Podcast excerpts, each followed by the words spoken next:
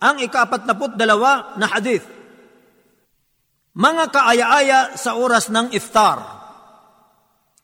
عن انس بن مالك رضي الله عنه يقول كان رسول الله صلى الله عليه وسلم يفطر على رطبات قبل ان يصلي فان لم تكن رطبات فعلى تمرات فان لم تكن حسى حسوات من ماء Si Anas ibn Malik, sumakanya nawa ang kaluguran ng Allah ay nagulat.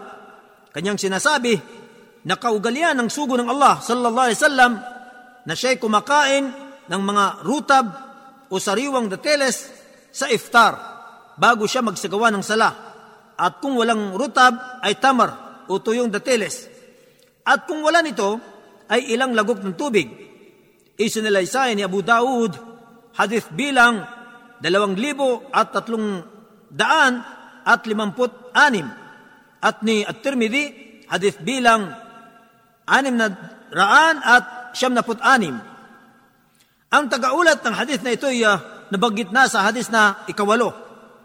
Ang mga kapakinabangan sa hadith na ito, una, kanais-nais kumain ng mga rutab sa iftar bago magdasal ng Maghrib. Kung walang rutab ay tamar. At kung wala nito, ay ilang lagok ng tubig.